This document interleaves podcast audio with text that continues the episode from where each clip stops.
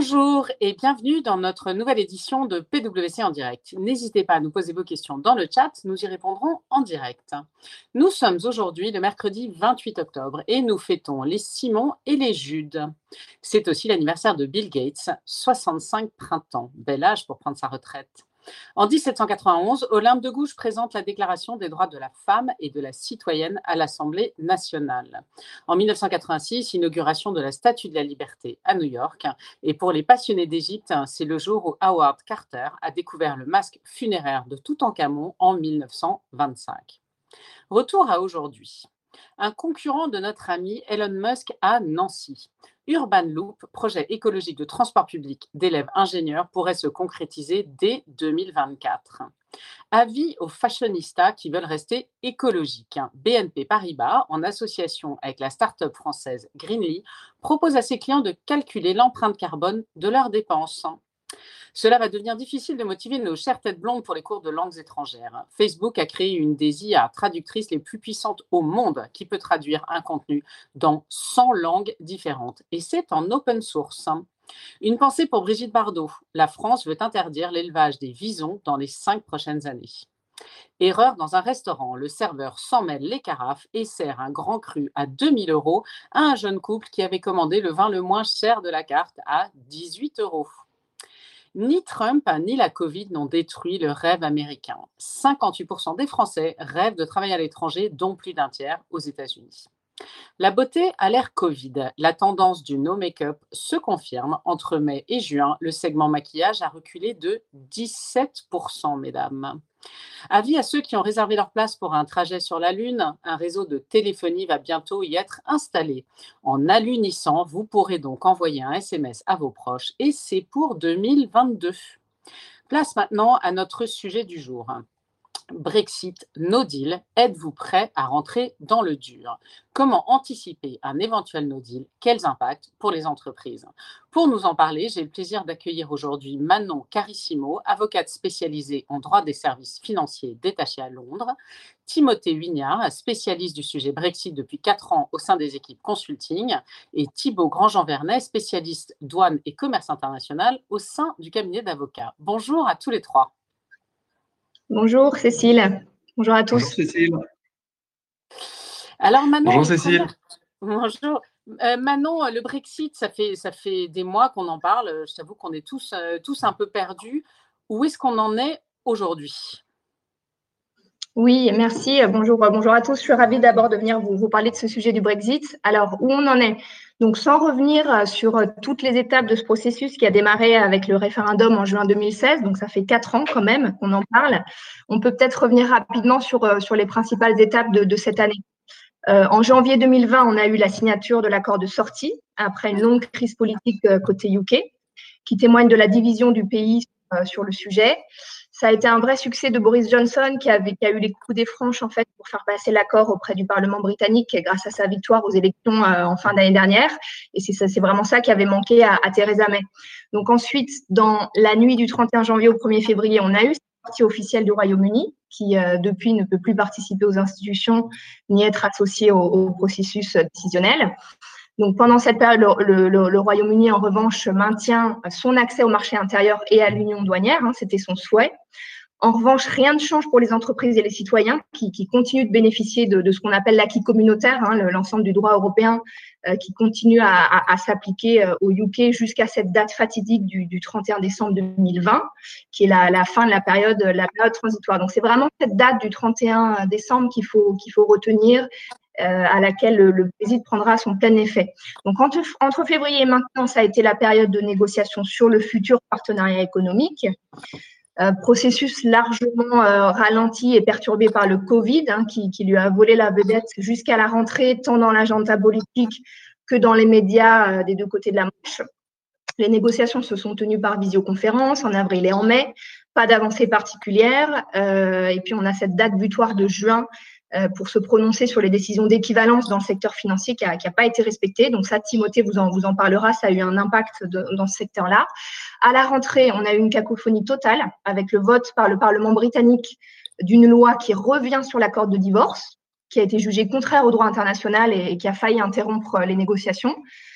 qui ont finalement repris en octobre. Donc là, on y est. Il y a eu le sommet des dirigeants euh, européens de la semaine dernière qui s'est achevé sans clarté quant au statut des, négociations. Mais, euh, mais, on a des équipes qui sont en ce moment, euh, des équipes UE qui sont en ce moment arrivées à Londres et qui, et qui négocient, qui, discutent, et des discussions qui continueront à Bruxelles aujourd'hui et, pour la fin de la semaine et même ce week-end. Donc voilà où on en est. Et alors, du coup, toi qui es euh, de, l'autre côté de la Manche, comment est-ce qu'on voit les choses? Est-ce que c'est différent de, notre vision à nous? Alors oui, donc bah, aujourd'hui, on n'a toujours pas de garantie, donc on comprend bien hein, sur la possible conclusion d'un accord avant cette date fatidique du 31 décembre. Et on, sait que le risque de, hard Brexit est encore possible. Et côté UK, on a, on a deux sons de cloche euh, véritablement. On a certains bruits de couloir qui laissent penser qu'un accord est possible, voire probable parce qu'il y a très peu de suite en fait dans la presse ces deux dernières semaines sur le contenu des discussions. Donc, ça laisse penser que euh, bon, bah, pas de nouvelles, bonnes nouvelles. Euh, les, discussions doivent progresser. D'autres pensent euh, que, Boris Johnson attendra le résultat de l'élection présidentielle américaine avant de sceller un accord et que si Trump était réélu, certains pensent qu'un no deal dans ce cas serait plus, plus probable. Quoi qu'il en soit, ce qu'on peut dire, c'est que si un accord était trouvé, euh, dans tous les cas, il sera très maigre et il sera limité à la garantie d'une absence de droits de douane sur les échanges de marchandises et donc sans grand intérêt pour, pour l'industrie des services et en particulier les services financiers qui vont rester très impactés, mais, mais Thibault et, Timothée vont nous en parler. Mais, euh, mais voilà, ce que je voulais dire, c'est que l'obtention d'un accord, même, même maigre, ça va être un enjeu clé dans le compromis diplomatique parce que ça permettra d'avoir une approche coopérative plus large à l'avenir. Et par exemple, entre les régulateurs et les superviseurs des services financiers, on, voit en pratique euh, qu'il y a une position d'attente pour l'instant des réponses qui ne sont pas données aux entreprises et, et qui devraient, on l'espère, se débloquer si un accord politique est trouvé. Merci beaucoup, c'est très clair. Et alors finalement, euh, Timothée, je, me tourne vers toi. C'est quoi les points, les, points vraiment euh, bloquants? Pourquoi est-ce que ça fait si longtemps qu'on négocie? Oui, merci Cécile. Euh, alors, il existe trois, trois principaux points de blocage dans les négociations. Le premier porte sur les, conditions de concurrence équitable. Euh, le Royaume-Uni, pour respecter ses, engagements de l'accord de, retrait, a euh, intégré les règlements de l'Union européenne dans ses textes de loi. C'est le fameux euh, Withdrawal Bill. Mais rien ne garantit qu'il continuera de le faire pour les futurs règlements de l'Union européenne post-janvier 2021.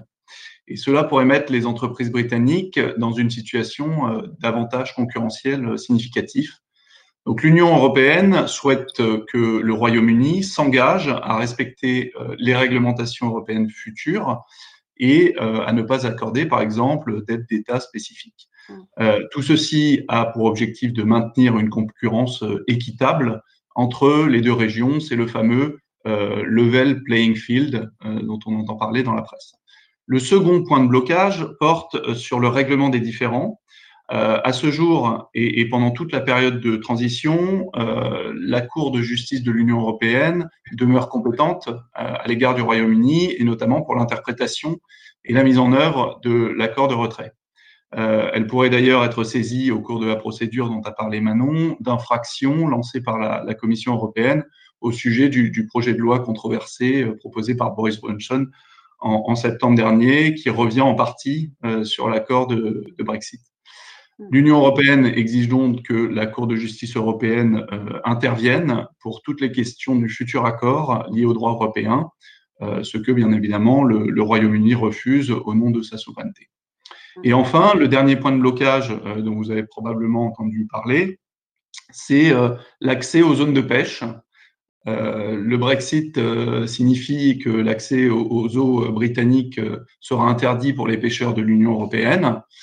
Euh, et si cette situation ne faisait pas l'objet d'un accord, euh, l'Union européenne menace de son côté, euh, en contrepartie, d'interdire au Royaume-Uni de vendre son poisson sur le, sur le continent. on, a, on, a, un petit jeu de, de pouvoir, et malgré ce qu'on pourrait penser, c'est une question assez sensible qui est indiquée très clairement dans le mandat de négociation de, de Michel Barnier et sur laquelle, à ce jour, le Royaume-Uni est en position de force pour négocier.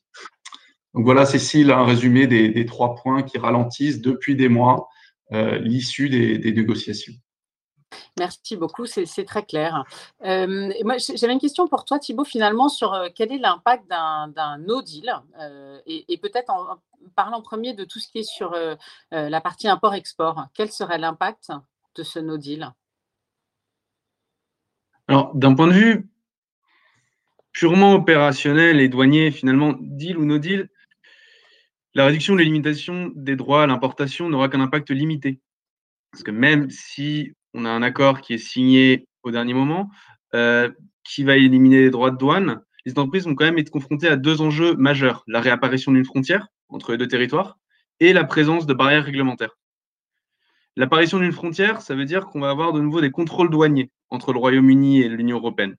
Pour vous donner une image, en ce moment à Calais, on a chaque jour 6000 camions qui circulent par le ferry, auquel il faut ajouter entre 2000 et 4000 camions qui passent par le tunnel sous la Manche. Les douanes françaises et anglaises ont fait un travail remarquable en mettant en place une frontière intelligente sur laquelle elles ont beaucoup communiqué. Mais il faut bien comprendre que cette frontière intelligente ne portera ses fruits que si les entreprises européennes et britanniques sont capables de fournir en temps et en heure les informations nécessaires au dédouanement. Les entreprises vont devoir se poser des questions un peu classiques de douane, de droit douanier, comme la classification, l'origine, la valeur des marchandises, mais aussi des, des questions qui sont finalement plus opérationnelles, comme la capacité pour un transporteur de franchir la frontière entre l'UE et le Royaume-Uni, ou la capacité interne de l'entreprise ou, avec l'aide de déclarants en douane de soumettre des informations à la douane pour éviter le blocage des envois. En fait, finalement, d'un point de vue douanier, pour éviter un choc opérationnel lié au Brexit, la véritable solution, et ça la douane le rappelle à chaque fois, c'est d'anticiper et de ne pas gérer la douane comme un enjeu externe à son activité, mais bien comme quelque chose d'interne. Pour donner un exemple, dans le secteur pharmaceutique, on a des entreprises qui gèrent ça de façon complète, c'est-à-dire qui réorganisent complètement leur fonction douane pour éviter des actions isolées de la part des entités. Enfin, au niveau euh, réglementaire, il faut bien comprendre qu'on va avoir de nouvelles normes qui vont s'appliquer. L'exemple le plus frappant, c'est celui de la marque UKCA, qui est l'équivalent finalement de notre marque CE au sein de l'Union européenne. Et cette marque UKCA va devoir être apposée sur tous les produits mis sur le marché au Royaume-Uni à partir du 1er janvier 2022. Merci beaucoup. Voilà, c'est un petit peu au niveau réglementaire et au niveau. Merci. Et du coup, sur les, services euh, financiers, Timothée, ce serait quoi l'impact d'un no deal Alors, il faut d'abord rappeler que les négociations euh, qui sont en cours, hein, euh, que mentionnait Manon, ne couvrent pas les services financiers.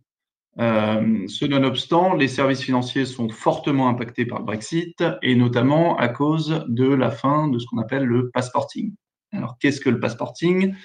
Pour rappel, le passporting, c'est ce qui permet à tout établissement euh, financier établi dans l'Union européenne euh, d'exercer ses activités dans l'ensemble de ses pays membres sans autorisation supplémentaire. les établissements qui sont basés en dehors de l'Union européenne et qui ne bénéficient pas du passporting doivent obtenir une autorisation auprès de chaque État au sein duquel ils souhaitent euh, exercer euh, une activité commerciale. Euh, donc une façon de répondre à cette contrainte de perte du, du passporting, c'est la mise en place des régimes d'équivalence. Les régimes d'équivalence sont négociés entre deux États et ils matérialisent une reconnaissance mutuelle de leur cadre réglementaire et, et permettent le maintien d'un accès à leurs marchés respectifs. Dans le cadre du Brexit, euh, donc seul un, accord mutuel entre l'Union européenne d'un côté et le Royaume-Uni permettrait euh, d'éviter aux deux marchés une euh, interruption de leurs activités commerciales. et donc, ce régime, un, bon exemple de régime d'équivalence, c'est le cas du régime qui, couvre la réglementation EMIR, qui a été récemment prolongé pour couvrir une période de de, 18 mois après le 1er janvier 2021, euh, donc après la fin de la période de transition. Et euh, c'est une décision de, la Commission euh, européenne qui permet aux marchés financiers européens de continuer à utiliser temporairement les chambres de compensation londoniennes au-delà de la période de transition post-Brexit. et ça va permettre d'éviter un, risque d'instabilité financière fort. Euh, donc, au regard des enjeux et, sous la pression des régulateurs, évidemment, les, acteurs des services financiers sont majoritairement préparés au Brexit, qui, je le rappelle, devait intervenir il y a 18 mois, et euh, ont même commencé à mettre en œuvre les plans de contingence euh, avec l'augmentation de la probabilité d'un no deal. notamment en transférant une grosse partie de, leurs actifs et de, et de leur staff. pour vous donner un chiffre, d'après The Economist, plus de 1000 milliards d'euros d'actifs ont déjà été transférés de la City vers, vers l'Union européenne. Donc voilà, la, la, machine est en marche et devrait s'accélérer dans les mois qui viennent, avec ou sans accord. Merci beaucoup pour cette vue sur, la partie financière. Une autre question qu'on se pose souvent, c'est l'impact sur les gens. comment ça va se passer? Est-ce qu'on va pouvoir continuer à circuler librement entre le UK et la France? Manon, est-ce que tu peux peut-être nous éclairer sur ce sujet? Oui, oui, bien sûr. Alors, sur ce sujet, il faut distinguer deux cas, en fait. Celui des ressortissants UK installés en France ou des ressortissants UE installés au UK au 31-12. Euh, c'est-à-dire les, gens qui, sont, déjà là ou qui seront euh, là avant cette date fatidique, et le cas des, mêmes ressortissants, mais qui s'installeraient après cette date. Donc, cas 1, euh, si on prend par exemple vos, salariés britanniques installés en France au 31-12 2020, donc pour, cela, pour ceux qui peuvent prouver un séjour continu d'au moins 5 ans, on a un droit au séjour permanent, rien ne bouge. Pour ceux dont le séjour est inférieur à 5 ans, on a un droit au séjour si on prouve, par exemple, euh, l'exercice d'une activité professionnelle en France sous contrat local ou, en détachement. Cas 2, celui des salariés britanniques installés en France, euh, du coup, à partir du 1er janvier 2020. Et euh, pour ça, on a des négociations qui sont en cours là, hein, dans l'accord actuel entre l'UE et l'UK. Euh, qui couvre notamment ces questions du droit au séjour et du droit au travail des, Britanniques et de, et de, leurs membres de, leur famille qui s'installeront en France à compter du 1er janvier 2021. Mais on n'a pas d'avancée ni, ni d'informations sur l'aboutissement de ces négociations à ce stade. Donc, ce qu'on peut dire, c'est qu'en l'absence d'un accord, donc un no deal, euh, et en l'absence de dispositions spécifiques accordées par la France, ce seront les règles de droit commun de l'immigration française qui, s'appliquera aux nouveaux arrivants. Donc pour les courts séjours, euh, en deux mots, hein, on a des spécialistes euh, là-dessus. Moi, je suis pas spécialiste du sujet, mais on a des spécialistes là-dessus au cabinet. Pour les courts séjours, maximum 90 jours, sous réserve de réciprocité, une dispense de visa devrait pouvoir être mise en place. et pour les longs séjours, en revanche, il faudra transférer ou recruter un, Britannique depuis le Royaume-Uni. Et dans ce cas-là, il faudra un long, un visa long séjour qui devra être obtenu par le futur salarié et pour sa famille également. Merci beaucoup. Et alors, du coup, on, voit bien le cadre en fait hein, dans lequel euh, se, pose ce no deal. Et comment est-ce que comment est-ce qu'on s'y prépare en fait? Est-ce qu'on est prêt? Euh, Et je me, tourne vers toi, Timothée. Est-ce que les, grandes banques, les institutions financières sont prêtes? Alors, euh, je, vais, différencier peut-être les, grands acteurs, comme, comme tu, le, dis, Cécile. Donc, les, grands acteurs sont prêts. Euh, leurs projets euh, ont souvent démarré euh, dès le lendemain du résultat du référendum. Leurs agréments ont été obtenus ou sont encore d'obtention et de finalisation. Leurs opérations, leurs systèmes d'information sont en place pour, pour accueillir de nouveaux clients dans leur localisation européenne. Et comme je l'ai dit, les transferts d'actifs et de, et de ressources sont en cours. Euh, il reste encore quelques acteurs de, plus petite taille euh, qui ont pris du retard et, dont certains euh, commencent seulement maintenant à, se saisir du sujet en voyant la, la loi de butoir arriver et la probabilité d'un accord large diminuer. Une petite précision tout de même pour, les acteurs les plus prudents qui ont, déjà obtenu leurs agréments et mis en place leur plan de contingence. Certains y ont intégré des hypothèses euh, qui, à l'époque, étaient réalistes, euh, que des régimes d'équivalence dont on a parlé seraient, euh, accordés, seraient dans, l'accord de, la future relation. Pour cela, et, en prévision d'une sortie sans régime d'équivalence à, court terme, il sera nécessaire d'étudier des actions à mettre en, œuvre pour s'assurer de la, conformité de leur, de leur modèle. Donc, pour résumer, euh, des acteurs prêts dans l'ensemble, quelques retardataires et des ajustements, euh, euh, des discussions à prévoir en l'absence de régime d'équivalence à la date effective du Brexit. Merci beaucoup. Et, côté industrie, comment est-ce que les choses se préparent, Thibault? Oui, alors du côté de l'industrie, nous, ce qu'on voit, c'est une véritable différence entre les entreprises qui ont anticipé l'impact opérationnel du Brexit et celles qui n'ont pas encore eu l'opportunité ou le temps de se pencher sur la question. ce qu'il faut bien comprendre, c'est que le Brexit, c'est un révélateur des bonnes pratiques, mais aussi des dysfonctionnements en matière de gestion douanière. Et la, hum, la majorité des plans de contingence qu'on voit dans l'industrie consiste à prendre en compte toutes les questions opérationnelles, réglementaires et fiscales et ont surtout l'objectif principal de limiter le temps d'adaptation après le 1er janvier 2021. En rappelant bien, bien sûr, le rôle central de la douane et de la logistique pour la gestion du bon dédouanement entre les deux pays. Et alors, du coup, Thibault, euh, nous avons des questions en live qui, qui, je pense, sont tout à fait dans la lignée de ce qu'on vient de se dire. Euh, une première question qui est tant pour l'export que pour l'import, le UK redevient donc un pays tiers comme les autres Euh, oui, c'est. Alors, oui et non. C'est-à-dire que dans l'absolu, pour le moment, dans le cas d'un no deal, on est effectivement dans, un scénario dans lequel le UK devient un pays comme les autres, un pays tiers comme les autres. C'est-à-dire c'est un pays tiers de l'Union européenne, il va falloir importer, exporter ses marchandises. Et l'application de droits de douane va, euh, se faire en fonction du tarif douanier de l'Union européenne ou du tarif euh, douanier décidé par le Royaume-Uni qui a été publié il y a quelques semaines maintenant. Euh, après, si on a effectivement la signature d'un accord de libre-échange prévoyant la réduction des droits de douane, ces droits de douane ne vont pas s'appliquer. En revanche, comme on l'a dit avant, les contrôles vont toujours être appliqués. Et alors, du coup, euh, autre question euh, de, nos auditeurs, est-ce qu'il est prévu de déployer un nombre de douaniers plus important d'un côté comme de l'autre? Euh, ce que le travail qui est fait par la douane, par les douanes françaises et britanniques à ce niveau-là a été remarquable? C'est-à-dire qu'on a eu, on a vu une frontière intelligente a, été annoncée. les praticiens les droits douaniers ont été un petit peu sceptiques quant à la mise en place de cette chose, et c'est vrai que c'est quelque chose qui va être mis en place. Donc, le principe de la frontière intelligente, c'est qu'on comment dire, on va limiter au maximum les frictions et on va limiter au maximum les contrôles qui vont être en grande partie automatisés. Après, effectivement, ça implique, un certain nombre de dispositifs, donc je ne suis pas sûr qu'en termes humains, il y ait beaucoup plus de douaniers, même si bien sûr les effectifs vont certainement être augmenté, mais c'est plus le dispositif en tant que tel de dédouanement qui va être euh, plus important. Merci beaucoup. Euh, Manon, j'ai une question plutôt pour toi. Euh, vous parlez de no deal et d'une installation au 1er janvier 2021 sur le territoire français pour l'application des règles de droit commun. Qu'en est-il pour les familles installées depuis le 1er janvier 2020 euh, depuis le, 1er janvier 2020, euh, bah, là, on est, on est dans le.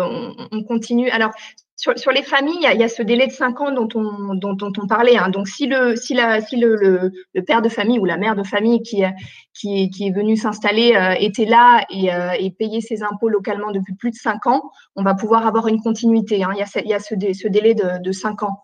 et dans en cas contraire, il faut faire des démarches euh, localement. Et ça, on a des équipes qui peuvent vous accompagner sur ces, sur ces démarches-là. Hein. Je ne suis pas spécialiste, moi, pour vous donner le détail, mais, mais il, y a ce, il, y a cette, il y a cette notion de, de, durée hein, qui précède euh, à prendre en compte. Merci beaucoup. Euh, peut-être pour terminer, un conseil pour nos auditeurs pour gérer cette période. Peut-être on commence avec toi, Timothée? Oui, alors le, conseil le plus important que, que, j'aurais pour, nos auditeurs euh, dans les services financiers, c'est de, communiquer avec, euh, avec vos clients euh, sur, votre planning, sur les grandes étapes de votre stratégie, sur ce que vous avez déjà mis en place, sur ce que vous comptez mettre en place d'ici à la fin de l'année, pour, leur donner de la visibilité, tout simplement. Le manque de visibilité, l'incertitude sont des facteurs anxiogènes pour tout le monde. Et donc, apporter de la clarté sur certains sujets complexes, euh, surtout dans le contexte actuel hein, où il y a d'autres sujets à, gérer. C'est un élément euh, qui est à la fois essentiel, mais aussi, je pense, différenciant pour vos clients. Et donc, n'hésitez pas à, communiquer avec eux.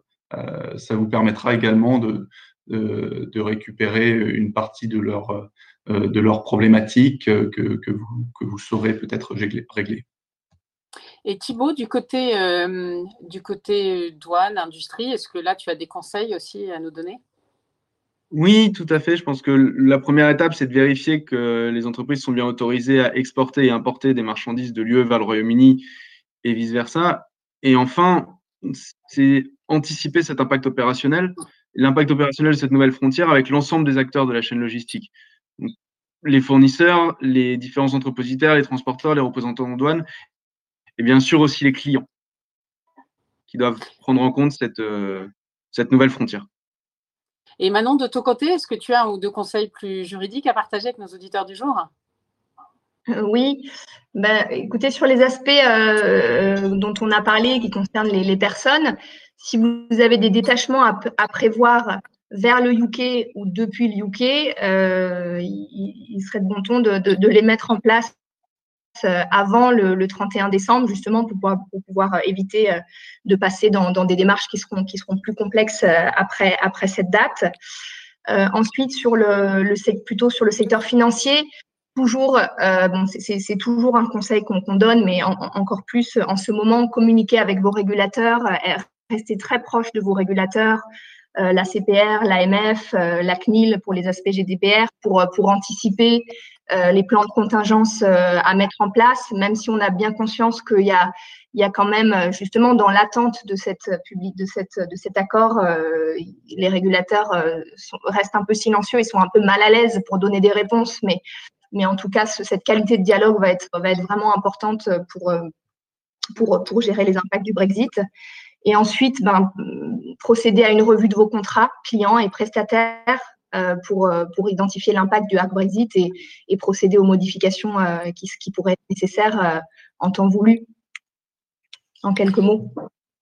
Très bien. Écoutez, un grand merci à tous les trois d'être venus partager vos expertises sur ce sujet brûlant d'actualité qui est le Brexit et, et cette, ce probable no deal.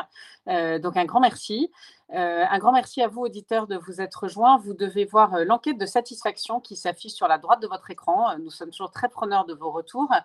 J'en profite aussi pour vous dire que je vois qu'il y a beaucoup, beaucoup de questions dans le chat en direct et que donc nous y répondrons après. Je suis désolée, mais là, le, temps nous presse et vous savez qu'on a toujours l'habitude de finir à l'heure. Et par ailleurs, moi, je vous donne rendez-vous la semaine prochaine pour une webcast vision croisée sur la transition écologique où nous allons accueillir des personnalités passionnantes. Donc, je vous propose de vous inscrire à cette webcast la semaine prochaine, donc le 4 novembre à 8h30.